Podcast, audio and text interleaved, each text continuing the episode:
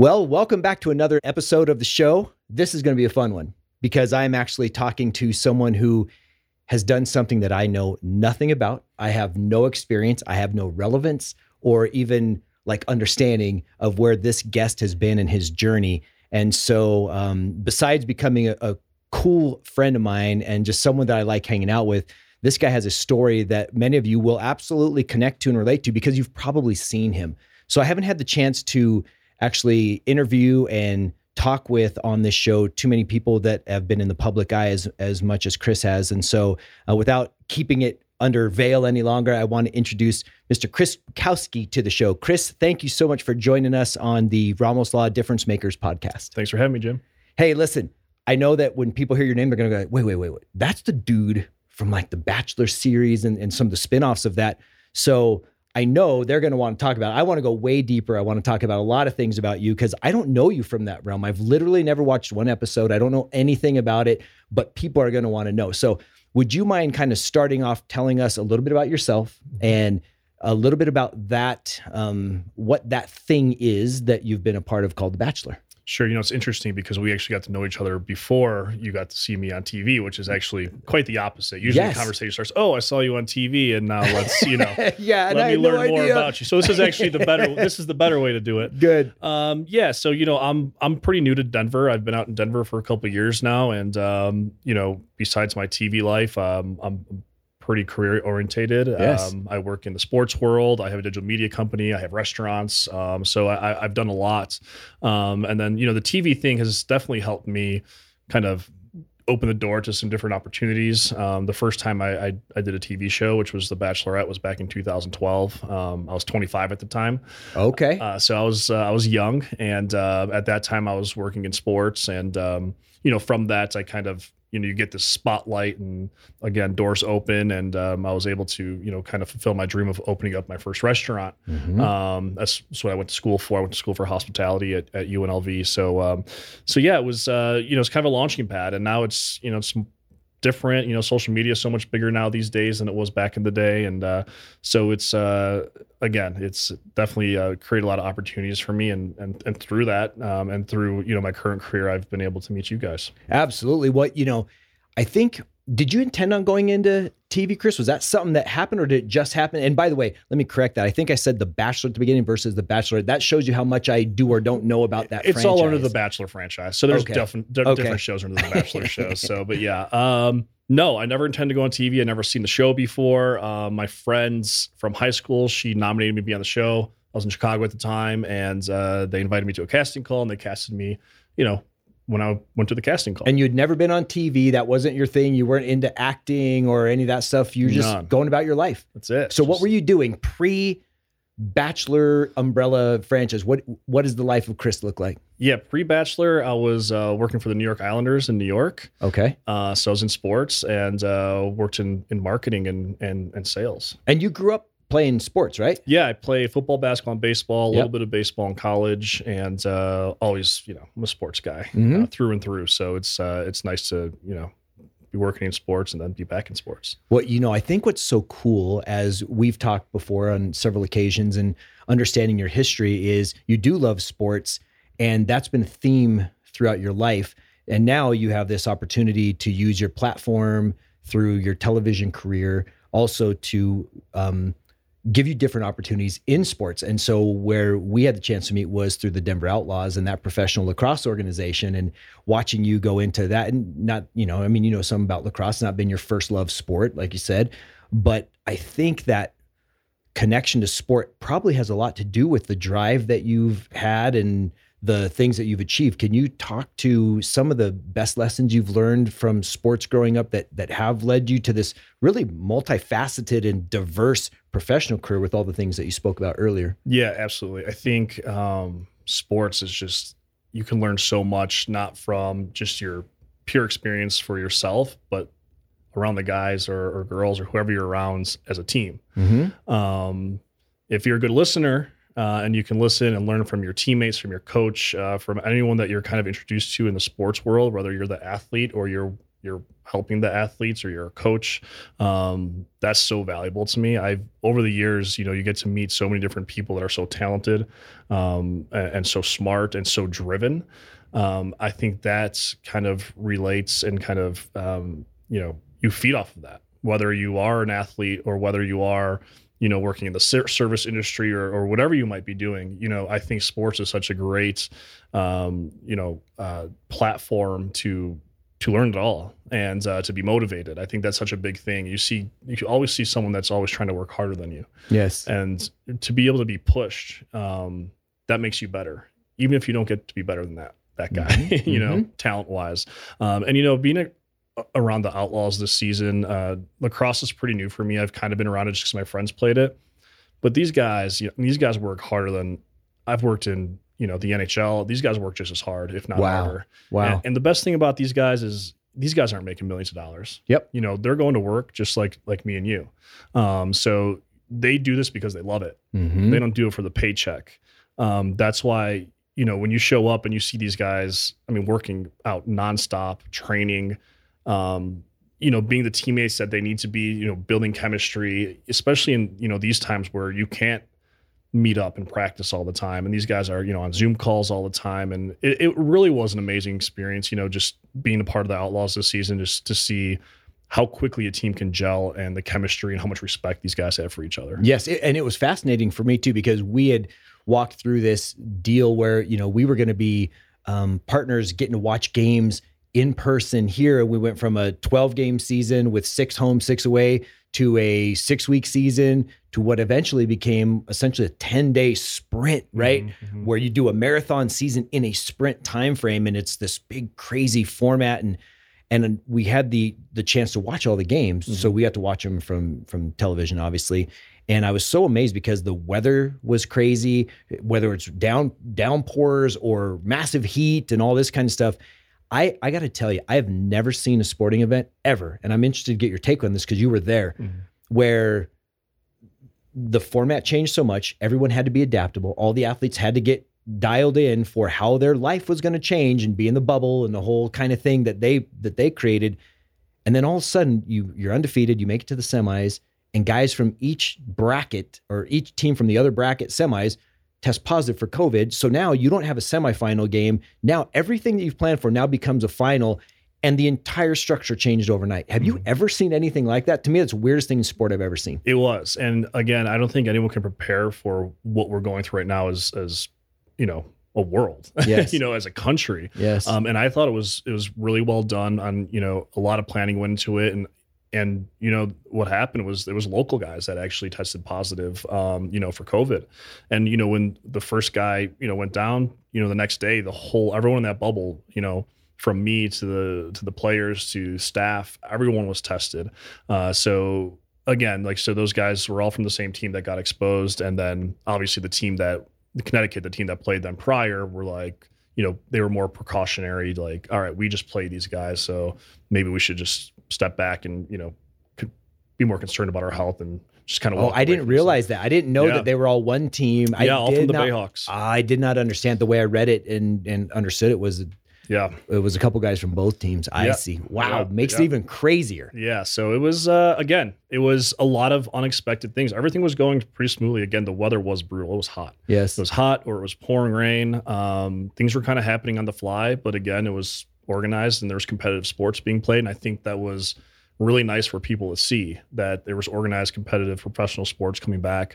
And at the same time, I believe the MLS started as well. Yes. Uh, so there was that, and I, I, think it was a nice little lead up to you know what we're seeing now, and um, you know with the NBA and and, mm-hmm. and everything kind of coming back. So it, was kind of a stepping stone. I, I think people learned from you know what we did and um, if not like they got to see you know what we did right what we did wrong and um, again it was you you can't prepare for it. You can prepare for it as much as possible, but there's always something that can you know pop up. Absolutely. Yeah. Well, you know, speaking of the COVID issue, I, am you know I, am super apolitical in a lot of things, and I don't want to take COVID in any kind of political arena. But when we talk about the effect on people, you being an athlete and growing up playing sports, even into college, I just heard this the other day. I hadn't thought about it because, of course, now you have uh, some of the college conferences putting off their entire spring sports until or their fall sports until the spring, right? Saying we're not going to compete. You have others that are saying no, we're still competing. Only we're going to make these alterations. So there's no consistency.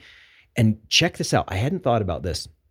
Number one, what if you're a lacrosse player at a non powerhouse school? So forget the Hopkins, the DU, forget Mhm. those schools, but some other, you know, D2 school, let's say, or, um, you know, D1A or something.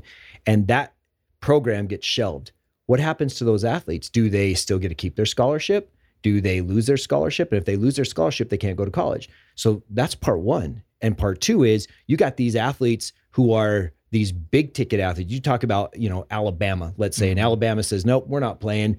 You've got these athletes who depend on that structure, Mhm. right? These are highly charged alpha males Mhm. and they are they are always itching for something to do. And all of a sudden you take away that structure number one you know their their scholarships probably safe because they bring in so many millions and millions of dollars but what about their emo- emotional and mental health? Mhm. so they're trying to train best they can but they can't be together in the building or they can be together but they can't compete. And now what happens with that lack of structure? Are they going to get more trouble than they ever would have during that season because team activities are suspended? I, i'd be interested in your thought on that as you know a person that has really lived that that Mhm. athletic life and how you see that playing out Yeah, I mean, I think even with structure, athletes struggle to kind of stay motivated. keep it between the lines yeah, keep it between the lines, and rightfully so. I mean, you know, we were all 18 before, and it was Yes. like we wanted to have fun. Yes. and you know, we were away from our parents for the first time, or, or whatever it be. Um, so now, you know, I, I think that if there was no sports, but everyone was still on campus, I think that'd be a bigger issue um, than what we're in right now, as far as you know, people still kind of quarantining or kind of in this, uh, you know, really careful stage. I, I think for me, I think it's like, all right, who is going to be motivated to still train and work out and, you know, keep that division one scholarship? Because yeah, they're probably going to be able to keep it. I would, I would imagine so. Um, if, you know, sports are canceled, but I, I think that'll show a lot of character on each individual. oh you're right you're right I mean, you could see it on the lacrosse field. You can see who was prepared and who wasn't.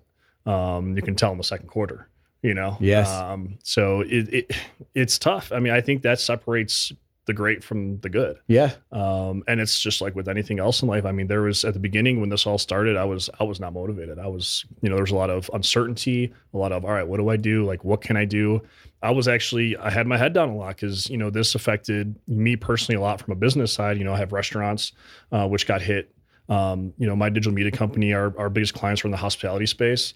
So it was like for me, it was like, what do I, I can't do anything. Right. And you get you know upset. You you have no power over a pandemic. Yes. You know so i I think you know for these athletes and stuff i think it's just kind of keeping a straight head and just you know going on as best possible as they can without that structure that they're giving from especially like d1 athletes. I mean these guys you know they have a schedule set out for them when they're going to wake up when they're going to eat when they're going to train all that stuff. So it's going to be interesting. And I, I think what's going to be really more interesting is you know they're pushing all these things further back. Right. What is it going to look like when they try to bring it back to what it is like what we're used to? Like Mhm. what's that going to look like and are they ever going to do that? Or are we just going to are we looking at a new norm? Oh, you know, and what's crazy about that is if think about this, and, and then we'll move on to another topic. You and I could talk sports forever, Yeah. but in case the, the listener isn't as into sports as we are, we'll move on to some other things. But if you're a top 50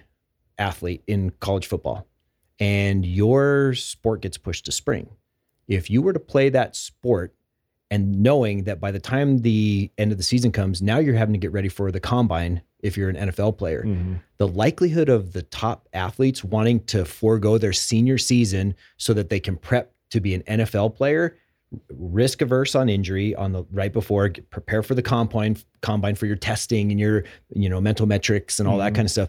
I think we'll lose a lot of, of those great athletes. And if this is the new norm, if seasons are shifting and all Mhm. that, boy, I think it puts a lot of stress on the athletes to decide what to do. And you know that's kind of crazy. I agree. Uh, my friend John, who's the GM for the Outlaws, he um, he's recently took a job at Johns Hopkins, and uh, they're going through that right now.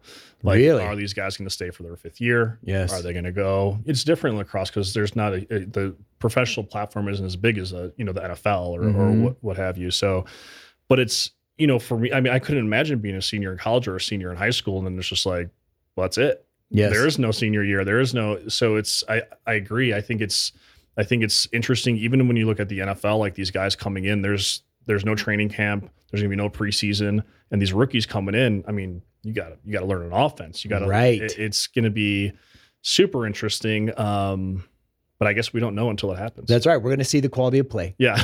so you know it, going back to what you said before i want to i want to come back to something i was listening to a sports psychologist but he's a performance sports psychologist he's here in denver listening to him yesterday and he talked about the importance especially during crisis and a lot of people consider where we're at now a crisis in a lot of ways and I- would agree to a great extent that you need to get your mind Mhm. literally in the right frame of mind and you do that by self-talk now some people call that affirmations and you know i'm a big fan of affirmations as Mhm. long as your mind can believe the affirmation that you're saying so if i ever say i'm going to be six seven i'm going to be six seven. Well guess what? I'm 52 years old and i'm Right. 5'11 i'm never going to be six seven. So if the subconscious can't connect with what your your conscious mind is saying i think you can create a disconnect. But the thought of man i'm a hard worker. Hmm things work out well for me. I'm a loving person. Like those kind of affirmations that are just general quality things, I think goes so far, especially in crisis,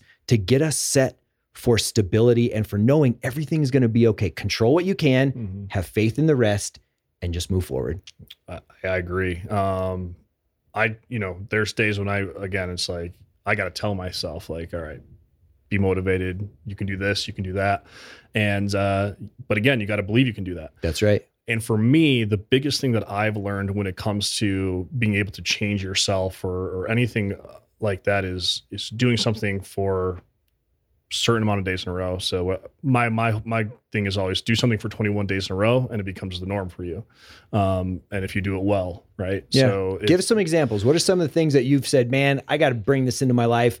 I'm going to commit to this 21 day challenge, and, and the, the listeners might connect to it. I mean, obviously, honestly, something outside of fitness, all, all that stuff is is kind of I've, I've been doing that all my life. But for me, it was it was my sleeping habits. okay. um, which I think can relate to a lot of people. For for me, it was you know I was a late guy in the early morning. I wasn't getting a lot of sleep, so you know I kind of set a, a goal for myself. All right, my goal is to go to sleep at this time every night, or at least be in bed. No no electronics. Go to sleep, and let's see what happens. hmm I mean, it's helped me so much.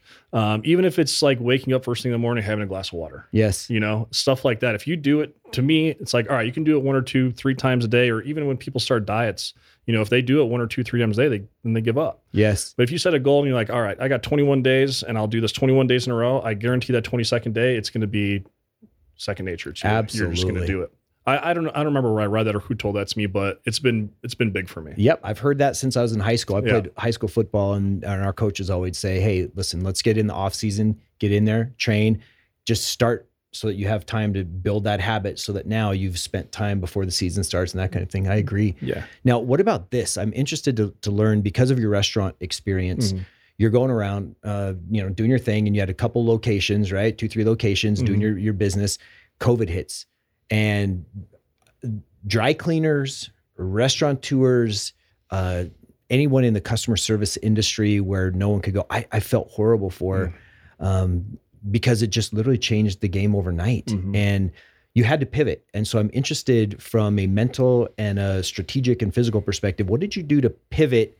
To say maybe this isn't going to work out, I got to think about this, or like how did you navigate that, or maybe you're still navigating it. they're still navigating it. I mean, the, you know, being in the service industry for so long, I mean, I think they're the hardest working people out there. Um, and so when this happened, it shut everything down overnight. So it was like, but when it first happened, you're like, well, we'll be, you know, a couple weeks, Yes, we'll be good. absolutely. And now we're what, you know, a few months in, and you know, things are trying to start to open up again, but it's not the same. I mean, there's there's not the same kind of money coming in. There's not the same amount of people going out. You know, it's still like early in the process, and and to pivot, I mean, we were close to shutting down our original restaurant Mhm. um, because it's expensive to open up to have a restaurant just from. And you're in. Chicago, correct? Well, we have one in Chicago, but the one in Arlington, Virginia, you know, we're paying a ton for rent just Okay. to stay open. So yes. when there's no income, no revenue, it's like, all right, so what are we doing here? Mhm. you know, just paying rent to to exist.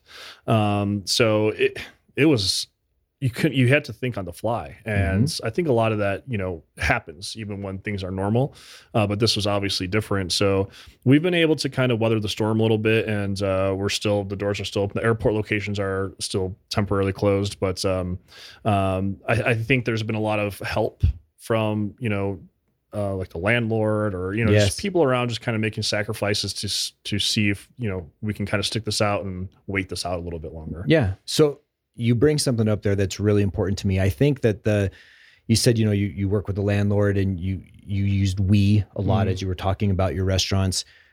To me, it's all about relationships. At the end of the Mhm. day, to get through anything, to to make it around the other side, it's the people that you're connected to and the way that you guys can kind of operate Mhm. and move within. Right? Did you find that some of your relationships got closer and, and deeper through all of this so far, Chris? Or have you found that it tested relationships, especially in the business side? What what have you been seeing there? I would say from the beginning, it at the beginning, it tested like, all right, do we believe we can still do this? Mhm. You know, we've been doing this for seven years. Like, can we still, you know, figure this out? And um, I've been lucky enough to have great relationships in my life from a business side, personal level.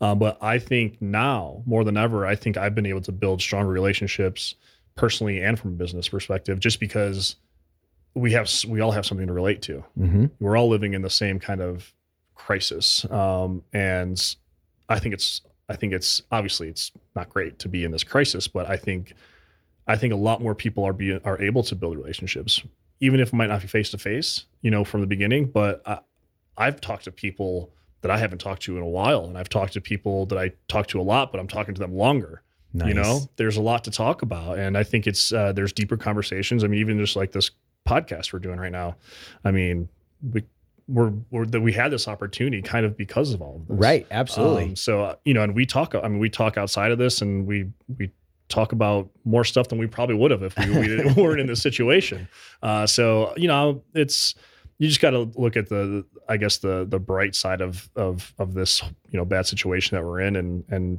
kind of take advantage of it man i'm, I'm telling you i've reached out to people that you know that i was working with or in business with 10 years ago and now you know we're working on something new together you know Wow. and it's just i had to pivot completely pivot i mean when you said pivot i had to completely pivot Mhm. um, but I, I didn't give up on Yes. what I did. I Yes. just pivoted to see if there was more opportunity elsewhere for me, and there there is. There's opportunity out there for everybody. I love that. Yeah. So speaking of relationships, tell me how the bachelorette thing works. Because again, I, I honestly, literally, I've never watched one episode, so I don't understand the concept other than you try to find someone who could maybe be considered your soulmate, but it's some sort of a, a competition of Yeah. sorts. So can just kind of lay that out. And again, I know everyone listening knows way more than I do, but Yeah. uh, from your perspective, I think it'll be a cool, uh, cool feature. Yeah. So the first show is The Bachelorette. You know, there's one girl, um, 25 guys. So- 25. 25 guys. so it's a, you know, it's also a competition too, you know, as it's Okay. a dating show. But I was like wildly attracted to the Bachelorette that was um,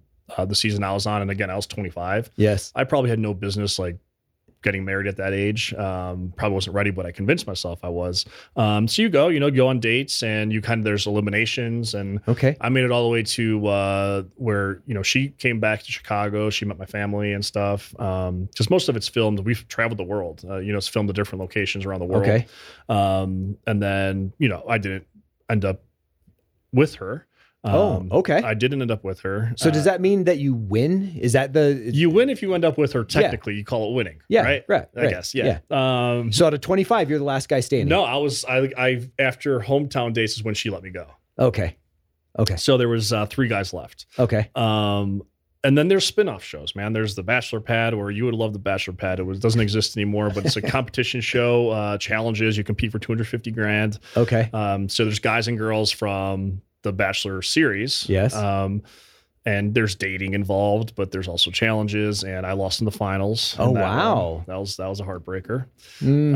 Um, so because 250k, you know, when you're 25 yeah. is would be nice. Anytime that's Right? nice. That's true. Anytime that's Yeah. nice. Yeah, so you know, I've done it on and off. I've done it for eight years. I've I've been on the most bachelor shows out of any person that's been on that show. Okay. That's the whole kind of joke. Oh, Bukowski's probably going to come back for another one this year. you're you the? Brett Favre. Yeah, exactly. so, which is fine. Again, I started young, so like I was on it last summer. I actually got engaged last summer on the show, um, and I was 32 at the time, and um, it was a good experience. Again, it's completely different than it was 10, you know, eight years ago when I was doing this because of the power of social media. I feel like people's intentions aren't as pure as they used to be. Okay. Uh, I feel like a lot of people go on because there's opportunity, right? So you build their social media, you have this platform, you make money. Um, and I think before it was a little more genuine where people actually went on to possibly meet someone where they can, you know, either date or, you know, marry. Right. Uh, and that's originally what I went on for. And um, going on this past summer, it just seemed like it was a lot different. It was a lot younger, a lot younger people that were just kind of on there to have fun, which is I don't blame them. You know, have fun, build their social media. I mean, these some of these people have millions of followers. wow. And they're making millions of dollars just from Instagram ads. Okay. Uh, for me, that's not me. Like I'll I'll dabble in a little bit, and again, like I'm, you know, the work that I do is in social in the social space, so like I get it. Um, but I'm also have my career and stuff, so I'm not really too, you know, Yeah. That's not your reliant on the- primary. yeah, on Yeah. the ads and stuff. But that's that's what it is. It's uh it's a drama. It's a drama, man. It's a dating show. It's uh it's a lot more simpler than it than it seems. It's not as glamorous as it seems. Um, you get the attention. It's flattering, but after a while, it's like uh, it's, I just kind of want to go out and hang out. Yeah. you know, dating sucks. Yeah. Um, from that because you don't know the girl's intentions. Like, do they already have an opinion about you before they even meet you? Uh, so it's always nice when I meet someone that's like, oh, I've never watched the show Yeah. Great. Well, let's get to know each other, you know? Right. So you're still single. Yeah, still single. Okay. Yeah. And so did you learn true things about either yourself or relationships or what you want or don't want in a relationship Hmm. because of that experience, which is kind of a reality show experience? Was there Mhm. something that you could take that now to find that real true love as you're moving forward? Absolutely. Uh, the best thing for The Bachelor that did for me was it made me more vulnerable. Um, I it made me kind of open up my emotions Okay. because you're on a, sh- a love show and the producers want you to talk about how you feel. I wasn't good at that before then. Um, and then you see how it's kind of reciprocated when you're talking to someone and you're honest and you tell them how you feel and they tell you how you feel back. Mm. Before it was like, you know, I was more of a closed off person. Now I'm just like, I'm open book, man. I'll, I'll go and I'll say what I, I need to say and um, and mean it. Um, and I think it's I think transparency and honesty and being vulnerable is is overlooked sometimes, uh, especially now um, when you're getting to know somebody. Right. Uh, so that's just something that I've been able to really kind of drive, you know, from a business side, personal side, relationships, um, and I'm still working on it. I, I think everyone can always be more open and honest, and I, I feel like people are afraid to be honest because they feel like it might hurt them, um, and it could sometimes. But I, I think at the end of the day, you know, the transparency and honesty is a lot more uh, effective and better off than Yeah. kind of you know tiptoeing around things. Absolutely. And you know what? I think as you were talking about that, it took me back because, you know, I'm a little bit older than you, obviously, early 50s at this point. And I went back as you were talking about saying, man, you know, I was a little more closed off. And I've always been really socially interactive, Mm. but the deepest things I held pretty, pretty close for a long time. And as you talk about vulnerability, all these words are they're more they're old words, but they're Mhm. newer culture words, right? Where they're more accepted, especially for males.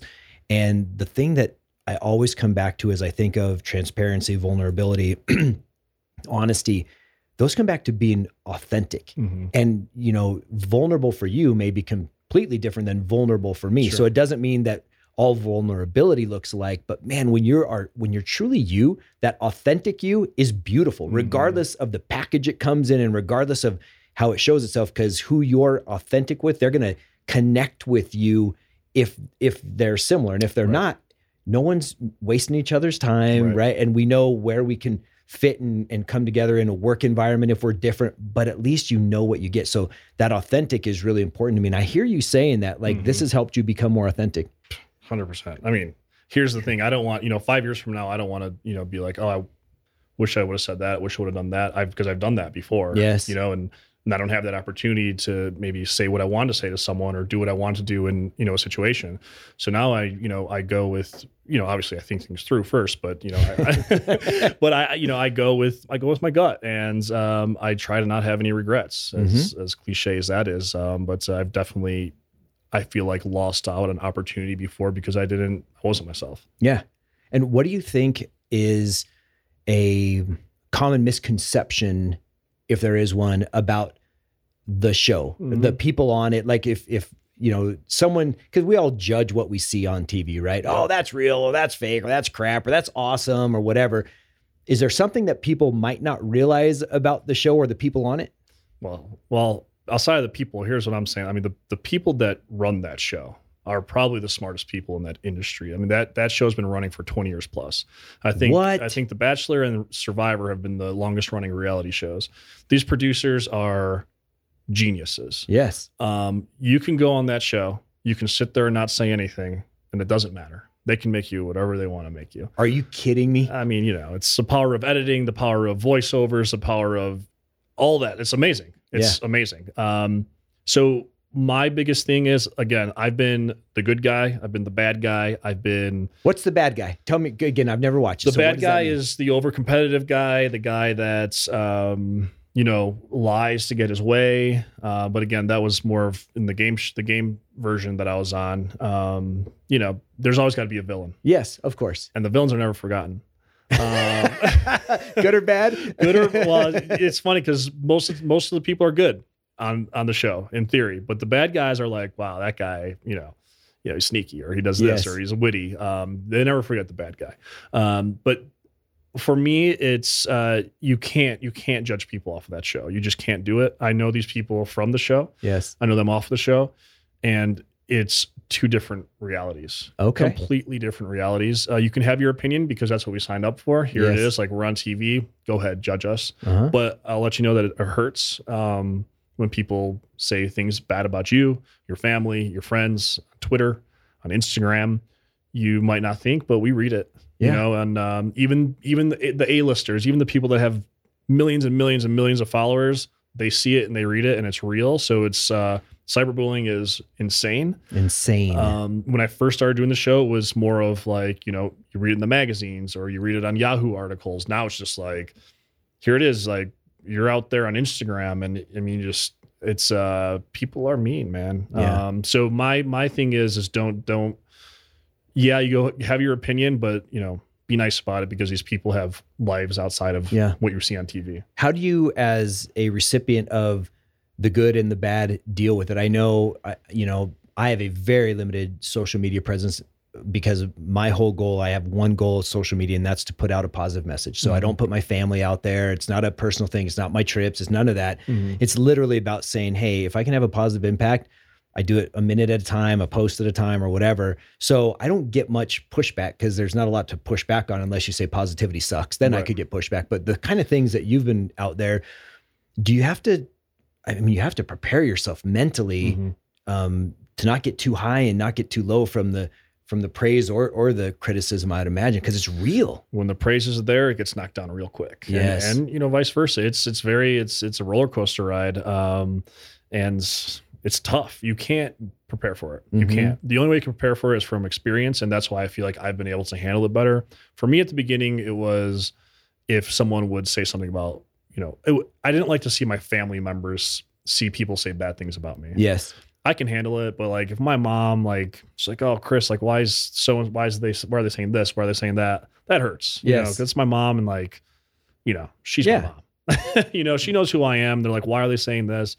You know, even even crazy stuff. Even recently, like um, you know, uh, someone um tweeted something to me about the lacrosse league and I responded back and and like just some random person pops in like oh like chris is you know blah blah blah so and so and and and it's it was what kind of bothered me was that this was like a work kind of like i knew this person from you know the league like Yes. we don't really know each other too well it's a working kind of relationship but then you have someone from outer space saying you know this this and this about me from what they've seen on tv Okay. like don't don't like don't mix work and, and this stuff you know Yeah. like uh, unless you know unless you really know me or that person and Right. it's, it's frustrating but again it's like i signed up for it and um that's just kind of i got to deal with it Yeah. Well, I think being a public figure is um, intoxicating and uh, debilitating all at the Mm. same time. Like you look at, regardless of your political stance, if you look at the current president, the Mhm. last president, the president before that, now our current president, he loves to get his word out there, Mhm, right? With mhm. Twitter and, and however else he does it.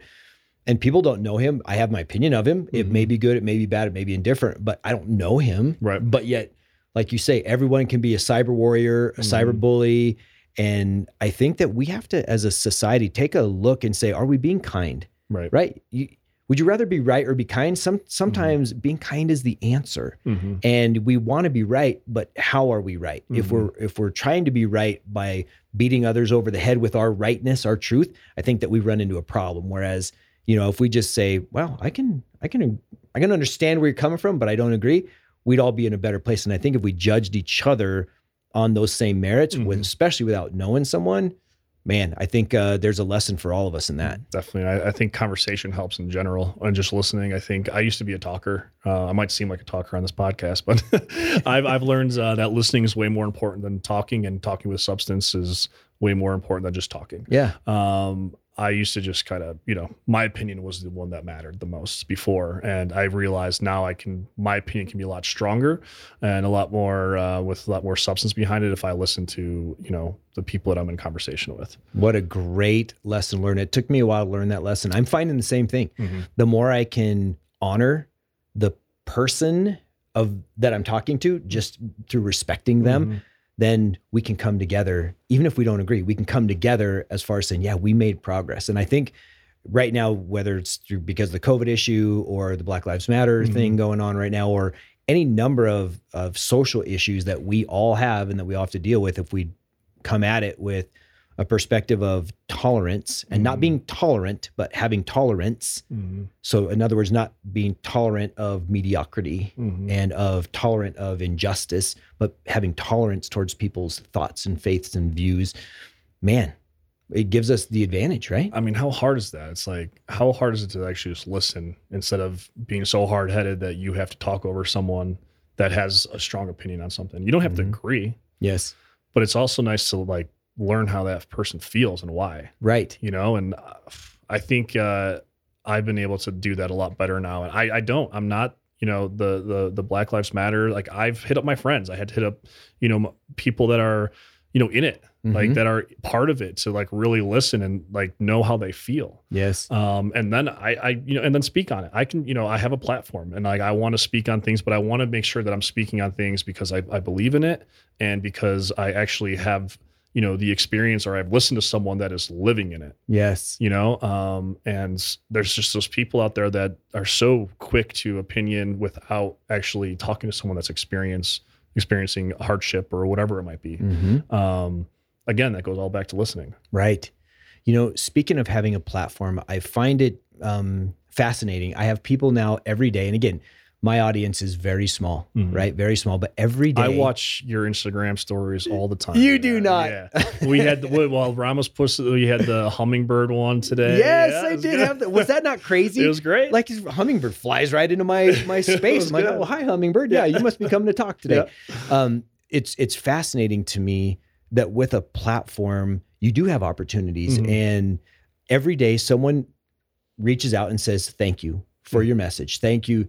Uh, you were speaking to me today," or "Wow, that's what I needed," and that fuels me. So I can imagine if I'm in a position like you are with a really nice sized platform that it can make all the difference in the world in what you're able to accomplish. Do you Right. have things that you intend to, Chris, or want to accomplish with the platform that you've built over these last 10 years? yeah, uh, it's changed a lot over the years. Um, always before was to benefit myself Mhm. somehow.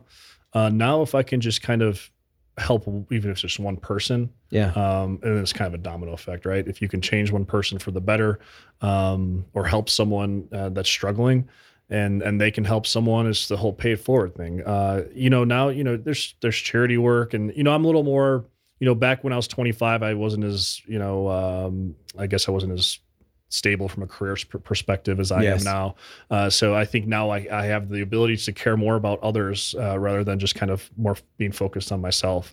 Uh, so whether it be you know charity work or doing stuff locally here in Denver, um, that's my whole that's my goal. I mean, I you know just and again even with this lacrosse stuff, you know I I went out there and I wanted to give the, the players a bigger platform. Mhm. they don't have a big platform some of these guys and i wanted to go out there and do interviews and, and kind of bring a new audience to these guys because they love it. Again like these guys don't do it for the money Right. um, but they deserve attention. They just and they, they're good guys and they they can help someone too. And and and that was my thing. I wanted to interview these guys learn their story and share with my audience. Well, I'll tell you what, um, you had an impact on me in that you were able to help me get as a guest on this show, John Grant Jr., who Yeah. for those of people, if you if you ever get a chance to listen to one of these shows, listen to that one as well as this one, Mhm. because that one gave dude's the Peyton Manning of your sport, Mhm. right? Like he's incredibly gifted, incredibly talented,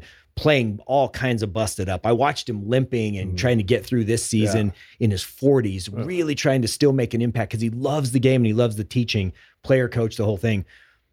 The things he gave me on that podcast, Mhm. I, I felt like I was ready to achieve more, jump over walls, Mhm. you know, dig big holes, whatever needed to be done to get the job done by that. And your platform allowed me to have that. And so I can't thank you enough for Of that. course. What are some of the other platforms that you're specifically pushing so that people listening to this that maybe they they can find a way to support? Yeah, I mean, just from the social side, I mean, Instagram and Twitter and stuff, and and and pla- platforms. I mean, again, just special causes to me. I do a lot with um, um, Chicago locally because that's where I'm from, Yes. and then here I do some reading partner stuff with the Denver with the kids here in Denver. Yeah. Um, Why reading? Why did you connect to that? I, you know, uh, my friend, she was uh, she was the director of the of the charity here locally in Denver, and she Okay. reached out to me and she's like, "Would you want to come in and read to the kids?" oh wow. like, yeah, let's read to the. You know, I would love to. And I was new to Denver, and it was again a little bit selfishly, it was an opportunity for me to meet some people, Mhm. um, and then and keep busy and give back to the community. So. Um, Reading is I, I I like to read, Mhm. uh, so I was like, might as well read to these kids and help them out a little bit. It's, you know, it's like a one-on-one kind of tutor session, and then you know a little bit of a reading session as well.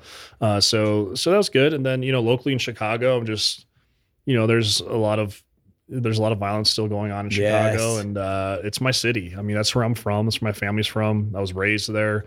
Uh, so anything I can do to kind of help and and you know somehow bring positivity back to the community, I, I'll, Mhm. you know, I'll do it. I, I still have my place, my condo out there, and my friends are there. I'm a diehard Chicago sports fan, so Okay. um, that's that's my thing. It's like uh, is even if it's a little thing, I want to give back to them somehow. That's awesome. So listen, you've been such a incredible guest. I can't believe that it's already been like what 40 minutes or something we've been Time together. Seems like it's been 4 minutes. Uh, we could probably do this for four days. We could do this for four days. I'm just getting started, Yeah. and I can tell you are too. So as we as we kind of start bringing things into a landing, few popcorn questions. Mhm. You like to read? Is there a certain genre or author or topic you like to read? And do you like hard books or do you like um, digital? Oh wow, that's all. Those are all great questions because I like I like them all. But Okay. it's funny because I, I like to go on road trips, so I do a lot of audiobooks. Yes. and mo- no one wants to read the books I read. I mean, they're like more they're they're informational stuff, you Yeah. know, whether it's financial stuff or Okay. motivational stuff, uh, whether it's health related, business Yes. related, So um, personal growth.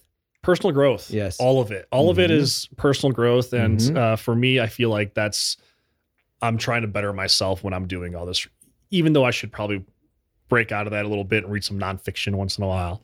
But honestly, it's all it's all personal growth. And uh, I I was I had a road trip from Nashville back to Chicago, and I read I listened to this whole audiobook just about it was so I mean I was bored, but it was still like very interesting to me. But it was one of those things where like I can't even recommend this because it was like you I, don't even like for six hours I barely even remember like driving because I was so like in tune to this book. Um, but yeah, nothing nothing specific. Ferriss is one of my favorite guys. and, Okay. um, you know, I mean, you know. Yeah, yeah. Tim Ferriss. Yeah. Tim Listen to his Ferriss. podcast and Uh, uh, he's he's my guy. The four hour work week was one my business mentor. He's like, you got to read this, and I read it. I read it like four times. This was back when I was you know working right after college with the New York Islanders, and I was like, wow, this sounds great. Four Mhm. hours of work a week, and I'm good. You know. Um, so from that, it's kind of like, how can I make my life more efficient? How can I be happy doing doing these things, doing Mhm. work, um, and not considering Yeah. it work? Um, that's my goal, and I want to do that. And I want to, when I'm doing that, I want to be able to help my family and my my friends and kind of better their lives while I'm hopefully bettering mine. That's cool. Um, Chicago pizza. It's famous for pizza. And I went to Chicago one time on a business trip because I used to have to travel a lot. Uh-huh. And there were two famous places. One was Giordano's and it has the circular pie. Then there was one with a square pie that I Mhm. can't remember the name of. We now have a Gior- Giordano's Mhm. here. Mhm. Okay, so you you be the deciding factor for me because Yeah. I liked I liked the Giordano's and I just went and had one two weeks ago. Mhm. So tell me about Chicago pizza. What's your favorite? Uh, I, I love Lou Malnati's.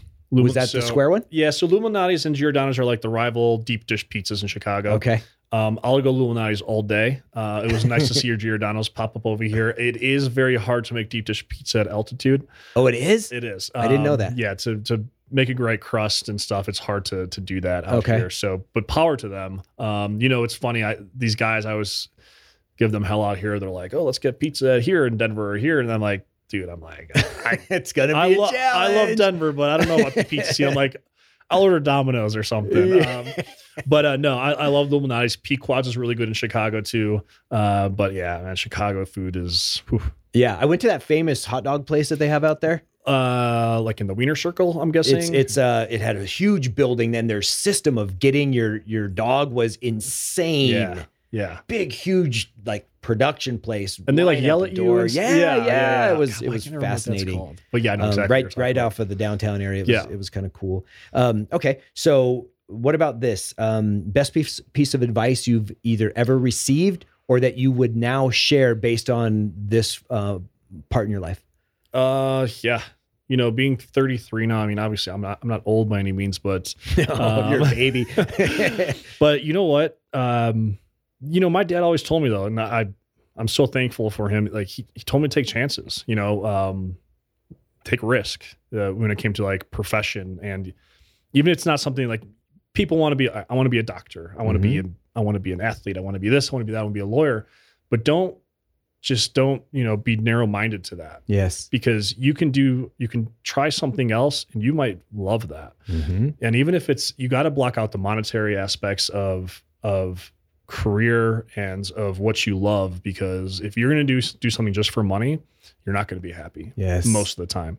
Um, and for me i was able to my dad gave me that opportunity to to go to college wherever i want to try everything i wanted to to do this do that.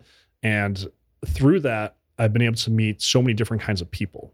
So if you're focused on just one kind of career it's you're, you're again you're closing yourself off to a lot of opportunities so take risk take opportunity talk to everybody everyone has something to offer and and remember it listen that's it I love that. You know what? I actually every piece of advice you just gave there in those four pieces, I can absolutely validate and vouch for with 100% of my heart because I got trained as a chiropractor, Mhm. opened up five clinics. Then I thought I would never I literally thought Chris, I literally thought my last act on earth was going to be providing a chiropractic adjustment on a table. And when that person left feeling better, then I would drop dead that the last ounce of my being had been used and my time was done. Yeah.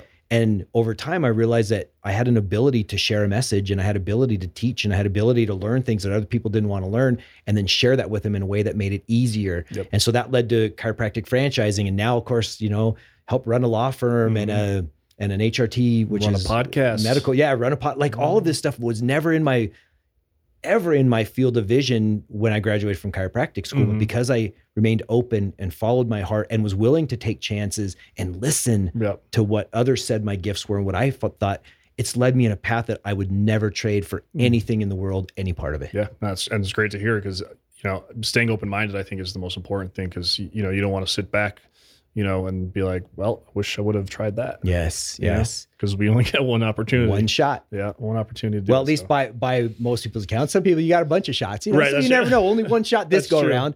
That's So true. hey, let me ask you this as a final question. If you could have a day or at least a meal with anyone, alive or dead, who would that be? Hmm. And what would be what you would hope to get out? And while you're thinking about that, because you you're not prepared. You and I didn't talk about anything we were going to talk about Right. today. I would tell you, um, I would love to have a time to visit with Anthony Robbins Mm. like and he's alive still and he's just a, Mm-hmm. a powerful mentor of mine that i've never met but you know he just brings such compassion and wisdom and passion and energy to everything Mhm. he does and he's made such a positive impact on the world if i could pick one person i think that's who mine would be Yeah, well, that's a good one. Honestly, I would want to pick someone like I'd want to pick someone. God, I don't even know, man. I would love to pick someone, and I don't think it has to be anyone specific. yes Someone that has lived through, that has been around through what we're going through now, uh-huh plus a world war, a World War II, you know, the pandemics, all of this okay and sit with them in their pristine mindset where I can be like, what was that like? Yes. And I don't know who that is exactly, and if they're alive or or, or what, but if they're listening, Reach out. Reach but you know what I'm saying? I feel like it's so interesting because you know we only experience so many things, but I feel like if if you if someone that was like born in 1900 to now, you know, obviously it'd be 120, but man, just think about the stuff that they've experienced. Yes. Um, and obviously, you know, World War II is like such a you know big in the history books, and it fa- it fascinates me, even though Mhm. it's obviously horrific what everything that went down. But uh, just talking to someone that's kind of lived through all of it, um, and just kind of listening to them. But uh, personally, I mean, I would say something like. I would like Babe Ruth, you know? Yeah. Like, let's sit down with Babe Ruth and be like, how was it like being the greatest baseball player of all time where you would go in the dugout, you would smoke a cigarette and go hit 60 home runs? You know, like what was that like? Like what was baseball? What were sports like before sports were big? Yes. You know, when these guys were making a hundred dollars a you know a week. Yeah. I think that's I think that's fascinating. What was the you know what was this country like before you know athletes were put on a pedestal? Mhm. What was it like being like an athlete? You just Mhm. played because you loved the game. Wow. Yeah. Chris, what an incredible show, man. What an incredible visit. If people want to get a hold of you, you do this, and I want you to, to share any place that they can get a hold of you because as a uh, digital marketing Mm-hmm. expert, like you said, you focus on people who have restaurants or eateries, that kind of thing. So I don't know if it's a different contact or connecting point Mhm. for you, but if someone wants to, you know, get information or ask questions, what's the best way for them to reach you Sure. you? I mean, on social media, all my handles are Chris J. Bukowski, um, or just I have a, a, a general email. It's info at KCM Create, which is my digital media company. KCM. KCM Create, and Like uh, shoot me an email. And um, yeah, we help. I mean, we, we focus on hospitality, but we work in all our spaces as well. Awesome. Chris, thank you so much, man. Continued success. And we're going to have many more of these kinds of talks, whether they're recorded or not. I, I know that we've got a lot of cool stuff in our future. Thanks, Jim. All right, buddy.